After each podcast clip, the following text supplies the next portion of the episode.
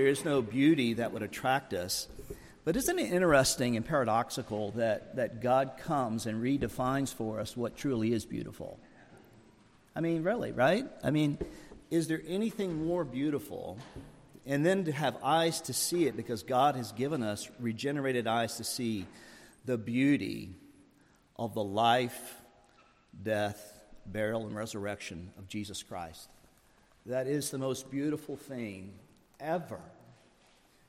And oh, to see it. May we see it as we go to his word. If you please would turn with me to Psalm 12. Psalm 12. I'm going to take a few weeks to do some Psalms, and then I'm going to commence uh, shortly thereafter in the book of, of Hebrews, uh, which is really one of my favorite. It's my go to uh, when I'm struggling, because I think that's the point. It's to encourage the saints to persevere in the face of struggle. And uh, I think that we need to hear that word today from the living God that uh, He has us, He's the author and the finisher of our faith, and He's going to complete that work that He's begun. But today we're going to look at Psalm 12, Psalm 12, a psalm of, of David. Uh, psalm 12 describes for us uh, very vividly uh, the difficulty that we as a pilgrim exiled people on our way to our heavenly Jerusalem, to our inheritance, uh, as we live out the Christian life in these last days that Paul spoke of there in 2 Corinthians, rather, uh, 1 Timothy chapter 3.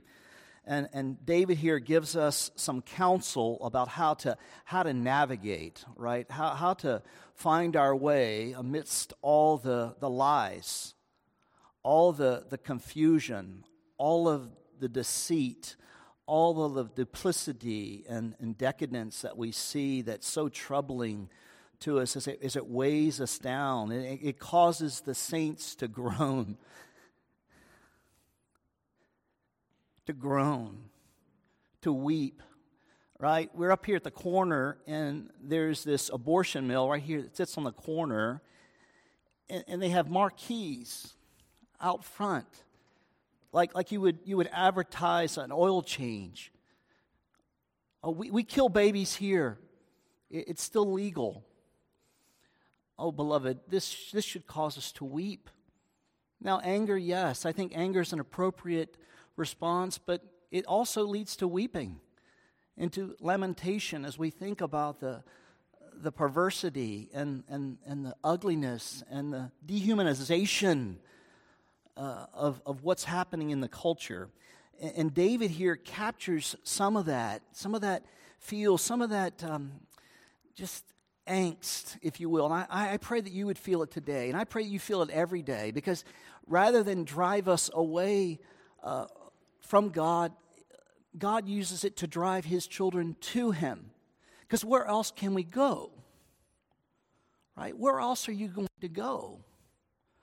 What political figure are you looking to? What, what, what Wall Street executive? What, what professional?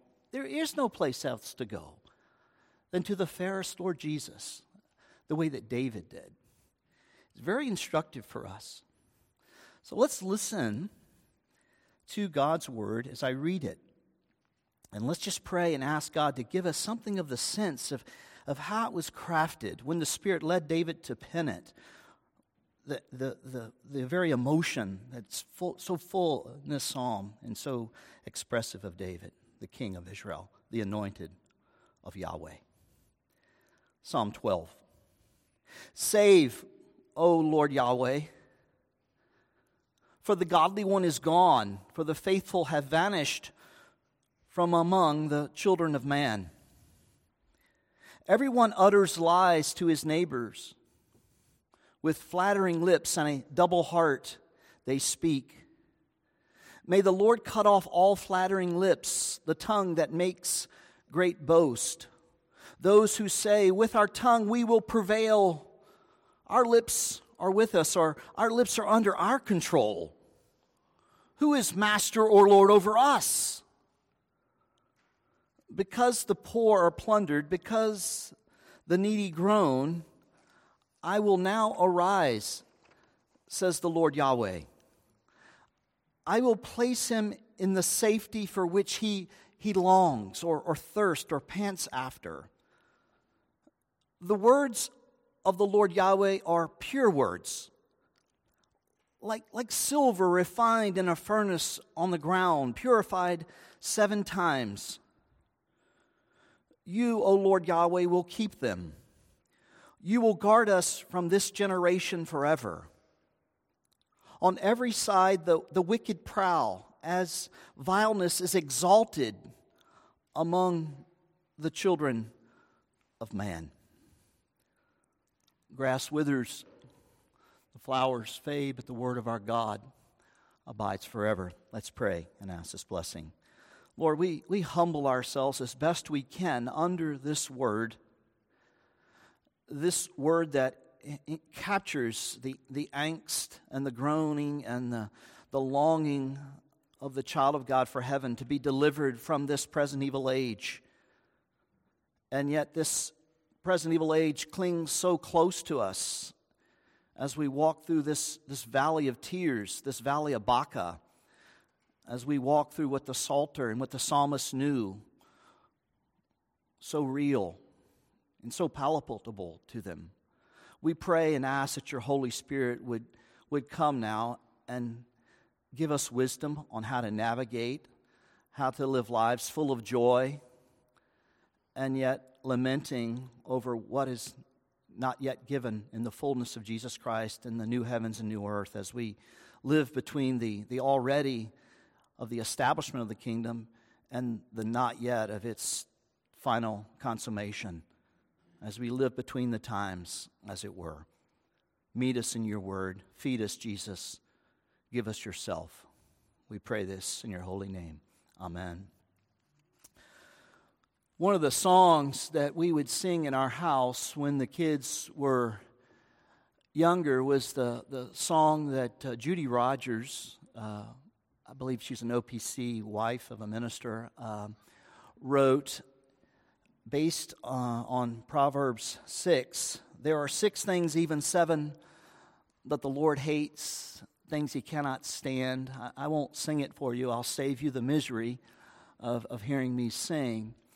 But what's interesting about those seven things that the Lord hates, two of them are related to lying. Two of them are related to, to how we use the tongue, though it is a small organ, it, it can do great damage as well as great good. We're told there that, that God hates a lying tongue and anyone who loves to lie about others. And he goes on in Proverbs 12 22 that lying lips are detestable to the Lord. And the Lord Jesus teaches us in John 8 that, that Satan himself, the, the God of this age, who has blinded the minds of unbelievers, whom Paul also calls the, the prince of the ruler of the air, right, is a liar. He's the father of lies. And all of us know as well not only that great truth, but we know that distrust and lying destroys everything it touches. Distrust and lying is like cancer, it metastasizes and it begins to eat itself, right? Whether that be individually, if we live duplicitous lives, right? If we're one thing on Sunday morning and then we're something else on Monday, right? It destroys friendships, right? You don't have anything if you don't have trust, right? Trust is the bedrock, it's, it's the foundation of all relationships, right? Not only family, friends, but even nations, right? Right? Sin is a reproach to any people, but, but righteousness exalts a nation, says the Proverbs. And, and it sure seems today, doesn't not, and it seemed this way in David's day, that, that we live in an age when lying and deceit is more pervasive, right? It, it seems that way, more ubiquitous, right? It's, it's everywhere. It's, it's within all the institutions. It's in family structures. It's in business dealings. It's, it seems everywhere.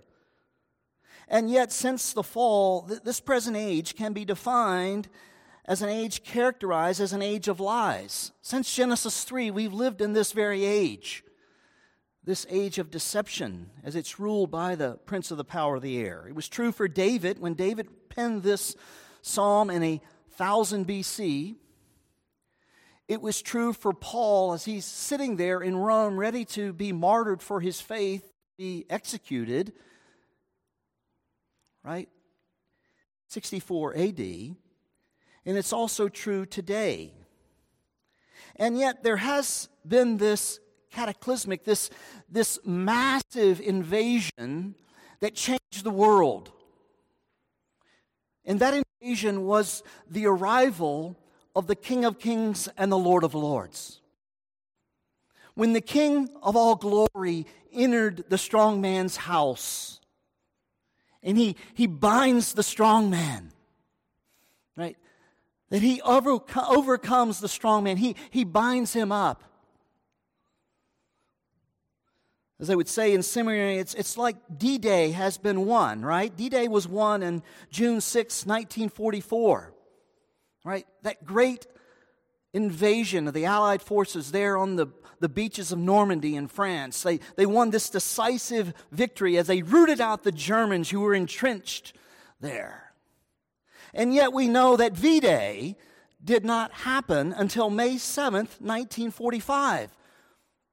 So it took a whole year to pass before the victory would be fully felt and known by all of the Allied forces. Well, it's that way for us. D Day has occurred. Christ has been raised. New creation has dawned.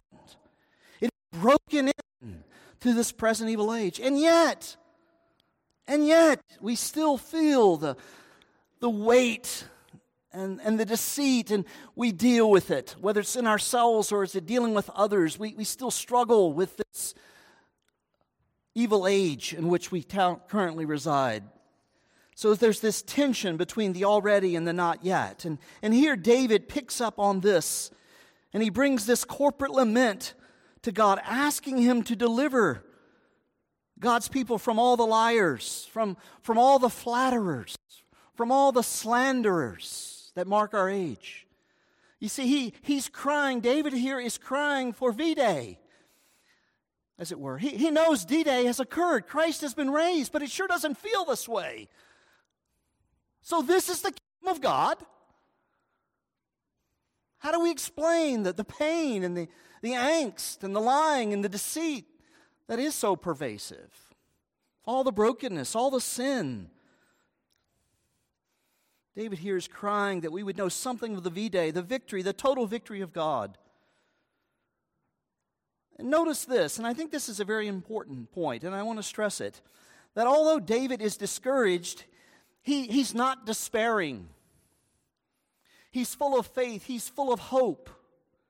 And I believe this is an extremely important word for us in our post truth world. You see, that's where we live. We're told this. Oxford Dictionary in 2016 determined, according to them, according to their authority, who them is that gave them this authority, I don't know, that we live in a post truth world.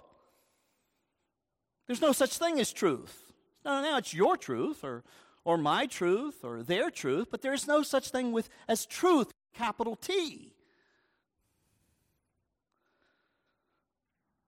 You see, but David doesn't get too depressed or too despairing, right? He's careful not to fall into cynicism or, or pessimism, right? He does not fall into the trap of doubting God's power to intervene and to keep his promises.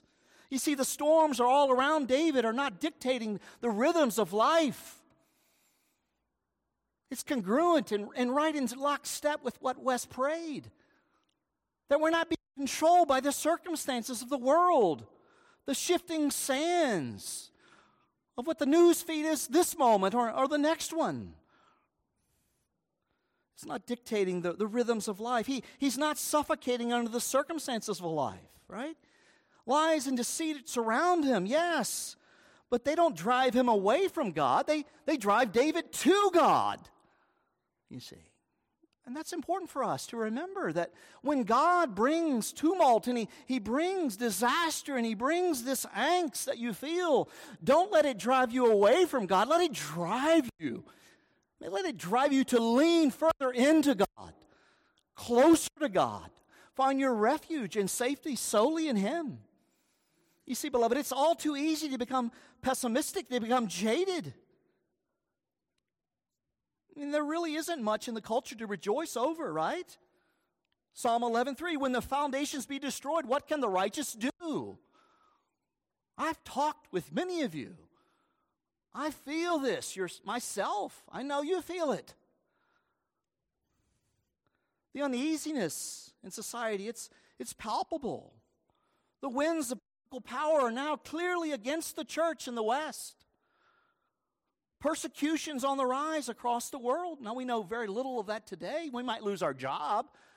We might be canceled on Facebook or Twitter. Yes. But around the world, people are losing their lives in the cause of Christ. They're martyrs, they're, they're dying. Every day it's becoming harder and harder, I know, to, to be a Christian in the public square. They want to silence you, they want to silence your voice. It's all too easy to become pessimistic and doubt God's goodness when the circumstances are what they are in the culture. But we must never take our eyes off the author and the finisher of our faith. We must hold fast to his promises, like the promise found there in verse 5. Notice what David does. I will hold fast to this promise where the Lord says, I will now arise. I will place him, my saint, my child, in the safety for which he longs. Right? He's groaning for the reality and the victory of Jesus Christ ultimately be made manifest for all to see. And here in this psalm, he gives us five words or, or five counsels of advice to help us navigate through this dark and deceitful time, these last days that we now reside in. First, we cry out to God. Secondly, we ask the Lord to silence the lies. Thirdly, we wait on God to act. Fourthly, we trust in the Lord's word. And then, fifthly, which is germane to the fourth point, we rest. We rest in God's promise. We're not going to let the, the world dictate our spiritual lives with God's grace. We're going to rest in Him. We're going to trust Him. We're going to ask Him to silence the lies. We're going to look into His Word. We're going to hold fast to that Word. We're going to be buckled in our holding fast to it. So let's look first at this first word of advice, this first word of counsel that, that David, the anointed of the Lord, gives us. First, verse 1 David wastes no time in getting to the matter at hand. Notice what he says Save, O Lord, for the godly one is gone, for the faithful have vanished from among the children of men. You see what David does? He's watched the news feeds, he's read the Reports, he's cut on CNN, Fox News. Right? He knows what's happening around him. But notice he does. He, he takes his anxious thoughts, and where does he take them? He takes them to the throne of grace. He cries out, Help, save, O Lord. Where else can I go, O God? You alone have the words of eternal life. Why is David crying? Why is he crying out? Something in someone is missing. Notice what is missing. Save, O Lord, for, for the godly one is gone. The faithful have vanished. Now you're thinking, well, have they? I thought God always has a remnant. That's true. He, he always has a remnant. We, we believe in a remnant theology as Reformed Presbyterians. We believe this. We know this. And yet, David felt experience is that he's the only one. Right? It seems this way to David. Is there anyone godly in Washington anymore? Is there a righteous businessman in all the earth? A faithful father? A nurturing mother? Is, is to be found? As Jesus said, when the salt is gone, there's nothing to prevent the decadence in society. Right? As the, as the influence of the salt of the church diminishes increasingly in our age, we should expect almost like a dimmer switch. It's almost like it's going to get darker and darker. Expect this. As the culture is no longer influenced, salienated by the, by the truth of the gospel of the Lord Jesus Christ. Beloved, when the people and institutions you once trusted are no more, it's, it's upsetting, it's disturbing. We all know the feeling of people we once admired or counted on letting us down. It's unsettling. We can feel like Elijah there in 1 Kings 19 10, under the broom tree, right? Let me remind you. Listen to Elijah as he's, he's feeling the same angst that David is expressing here in Psalm 12, that Micah expresses in Micah 7 3. I've been very jealous for the Lord, the God of hosts. For the people of Israel have forsaken your covenant, thrown down your altars, and killed your prophets with the sword. I, even I, am left. And now they seek my life as well. I'm the only one left. All Saints is the only true church left in all the earth. Micah 7 3 The godly has perished from the earth. There is no one upright any among mankind. You see, this is the way the saints of God feel. This is reformed biblical piety and spirituality. Don't think it's strange when you feel this way.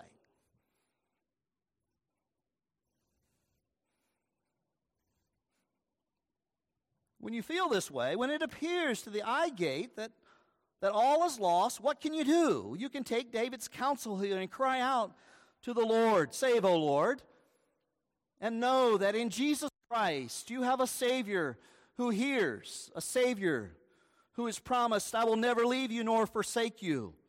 So don't let the situation in the culture unsettle you, disturb you. Right? It, it's not normative. You know what's normative in your life, Christian? Is this word. This is what's normative. This is normativity.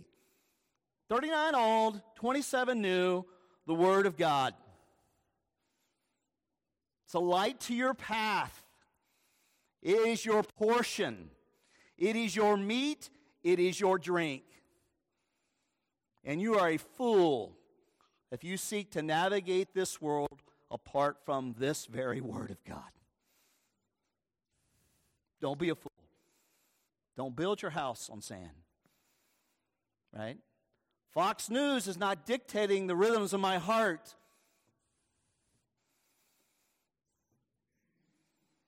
Daily Caller, Tucker Carlson, praise God for these faithful truth tellers, I guess. But you know what? My trust is not in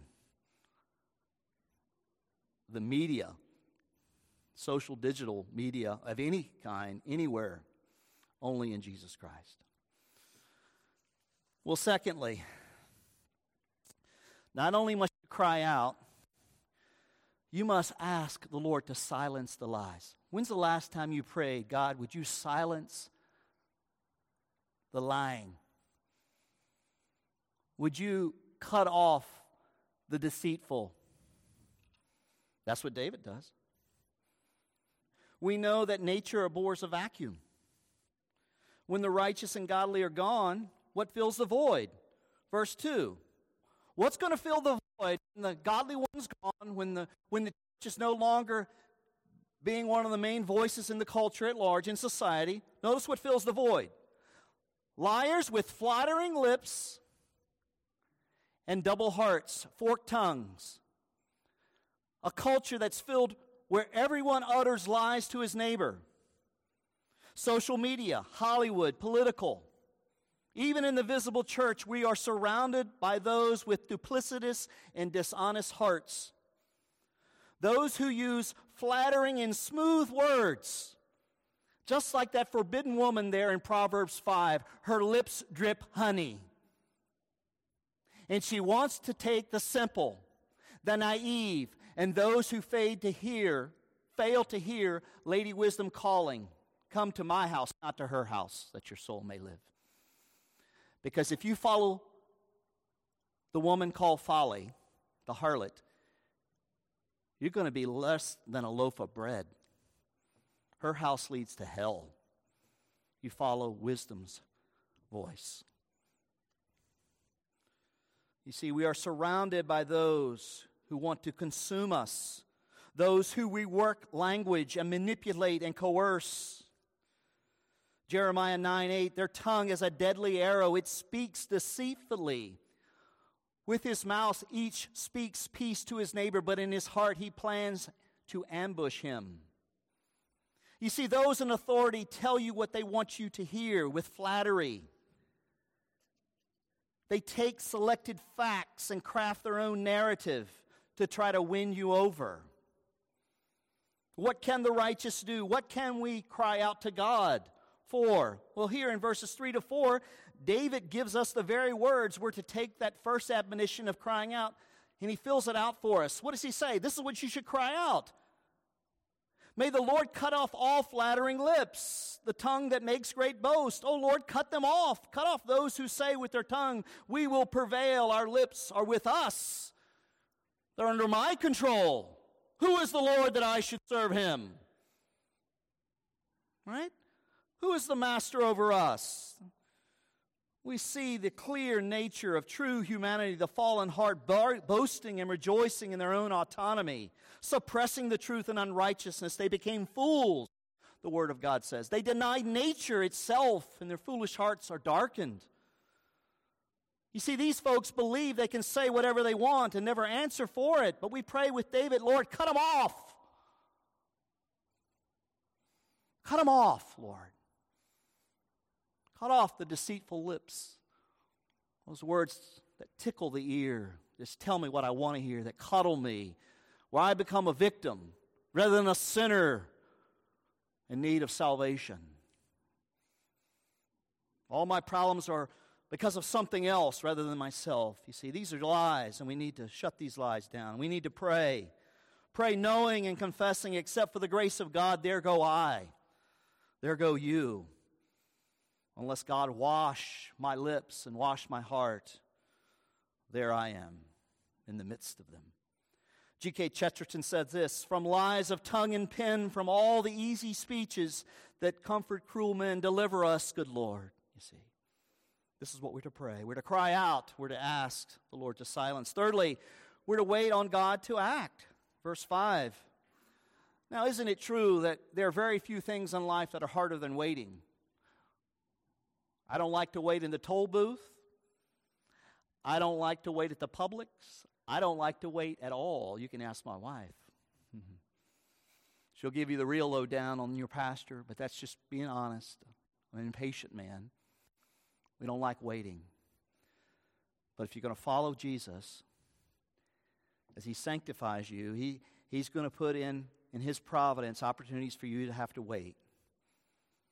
To wait to groan, to long, to him to act. We see in verse 5, we see that the liars and deceivers of verses 2 to 4 have used their words to oppress and plunder the poor and needy. But don't miss this it's the very cries of the poor and needy that God hears in heaven, right? The righteous cry out, and the Lord hears and delivers them from all their fears. Beloved, the Lord hears the groans of the righteous those who have the first fruits of the Spirit. He hears, He sees, He knows, and He answers His people. You see, God sees, right? The wicked, they cry out, Who's master over us? My lips are my own, right? They don't think they have to answer to anyone. The fool has said in his heart, There is no God. But God sees. God sees the perversity of political correctness. He sees it. He sees the duplicitous speech in the land. He knows every lie. He sees all the manipulating of facts. And notice what he says.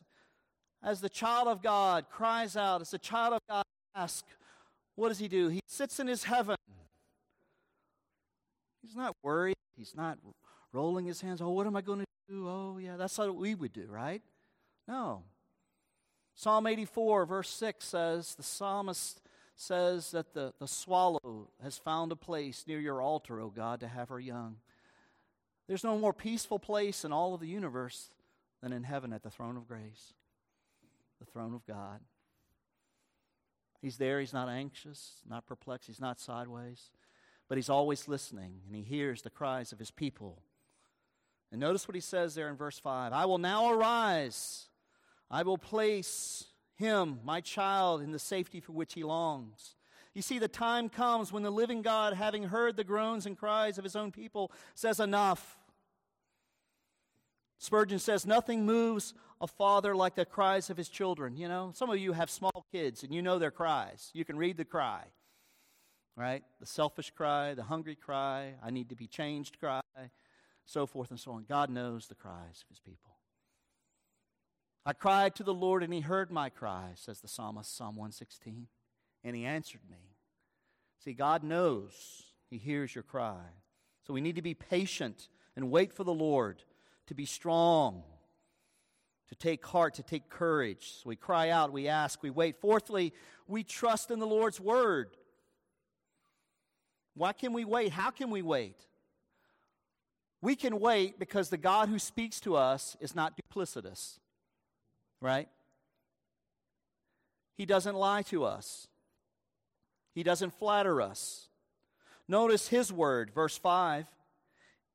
His words are pure words, like silver refined in a furnace on the ground, purified seven times, as Wes read from 2 Timothy 3. All scripture is God breathed and is useful for instruction, for conviction, for correction, for training in righteousness, so that the man of God may be complete, fully equipped for every good work. You see, God's word is without dross, impurity, or deception. You can go to the bank with God's word. You can build your life on this word, this rock. Along, He's promised to answer His children and to give them the safety for which they long. Beloved, God in His Word is our only comfort amidst all the deceit and falsehood of this present evil age. None who take refuge in Him will be put to shame. You can trust it because it's gone through the fire, the refiner's fire, seven times, which is a sign of perfection. It's perfectly true. Psalm 30, verse 5 Every word of God proves true. He's a shield to those who take refuge in him. And you're sitting there, though, and you're saying, What am I going to do with that word now? Right? Verse 5 I will now arise. It doesn't seem very now when you're in the fire of adversity. It doesn't seem very now when you're surrounded and submerged in a culture full of lies and deceit and flattery.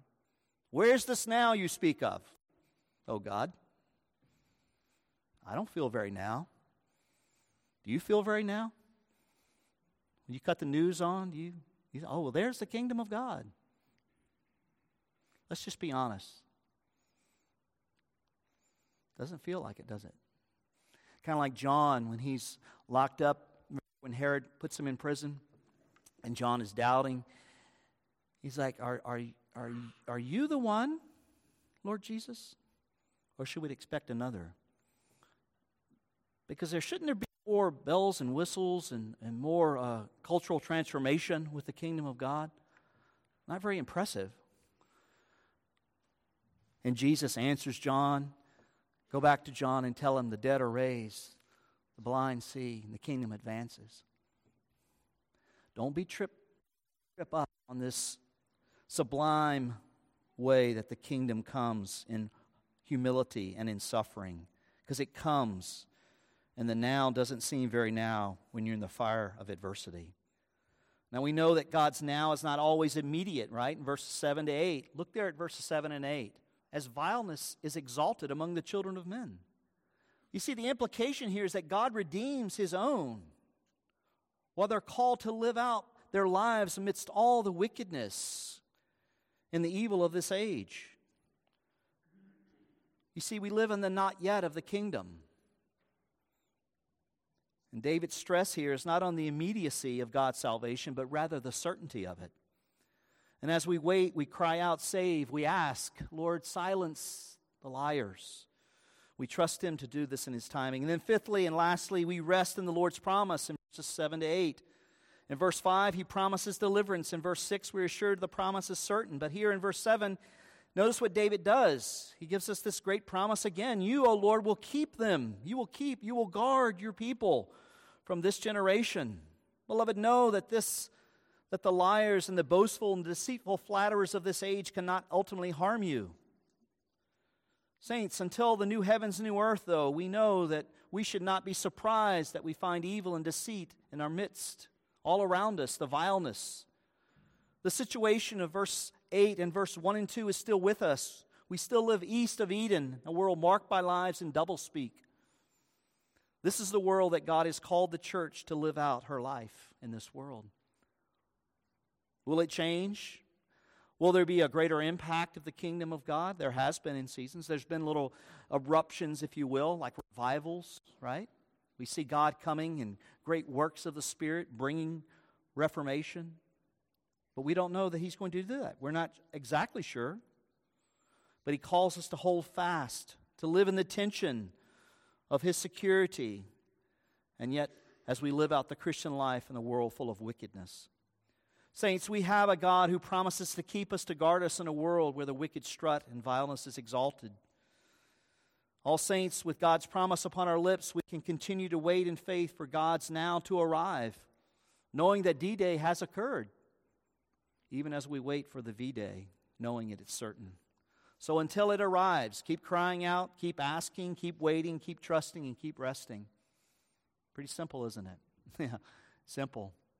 Oh, but we need grace of Jesus to enable us to do that. Let's pray and ask this blessing. Our Lord and our God, we thank you for your word. We thank you for the counsel of the psalmist. We thank you for the counsel of the anointed, even David, as he foreshadows the Lord Jesus Christ. That we are to cry out to you in the wickedness that surrounds us, asking that you would silence the lies and the deceit that seems ever present among us. We would pray and ask that you would give us grace to wait upon you, to bring the now of the kingdom into our lives, even as we go through this valley of tears. And we pray that we would trust on that word that has been refined like silver in a furnace, pure, refined seven times over.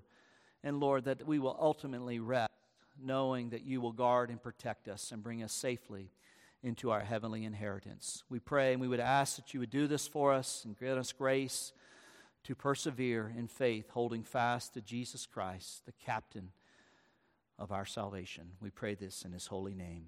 Amen.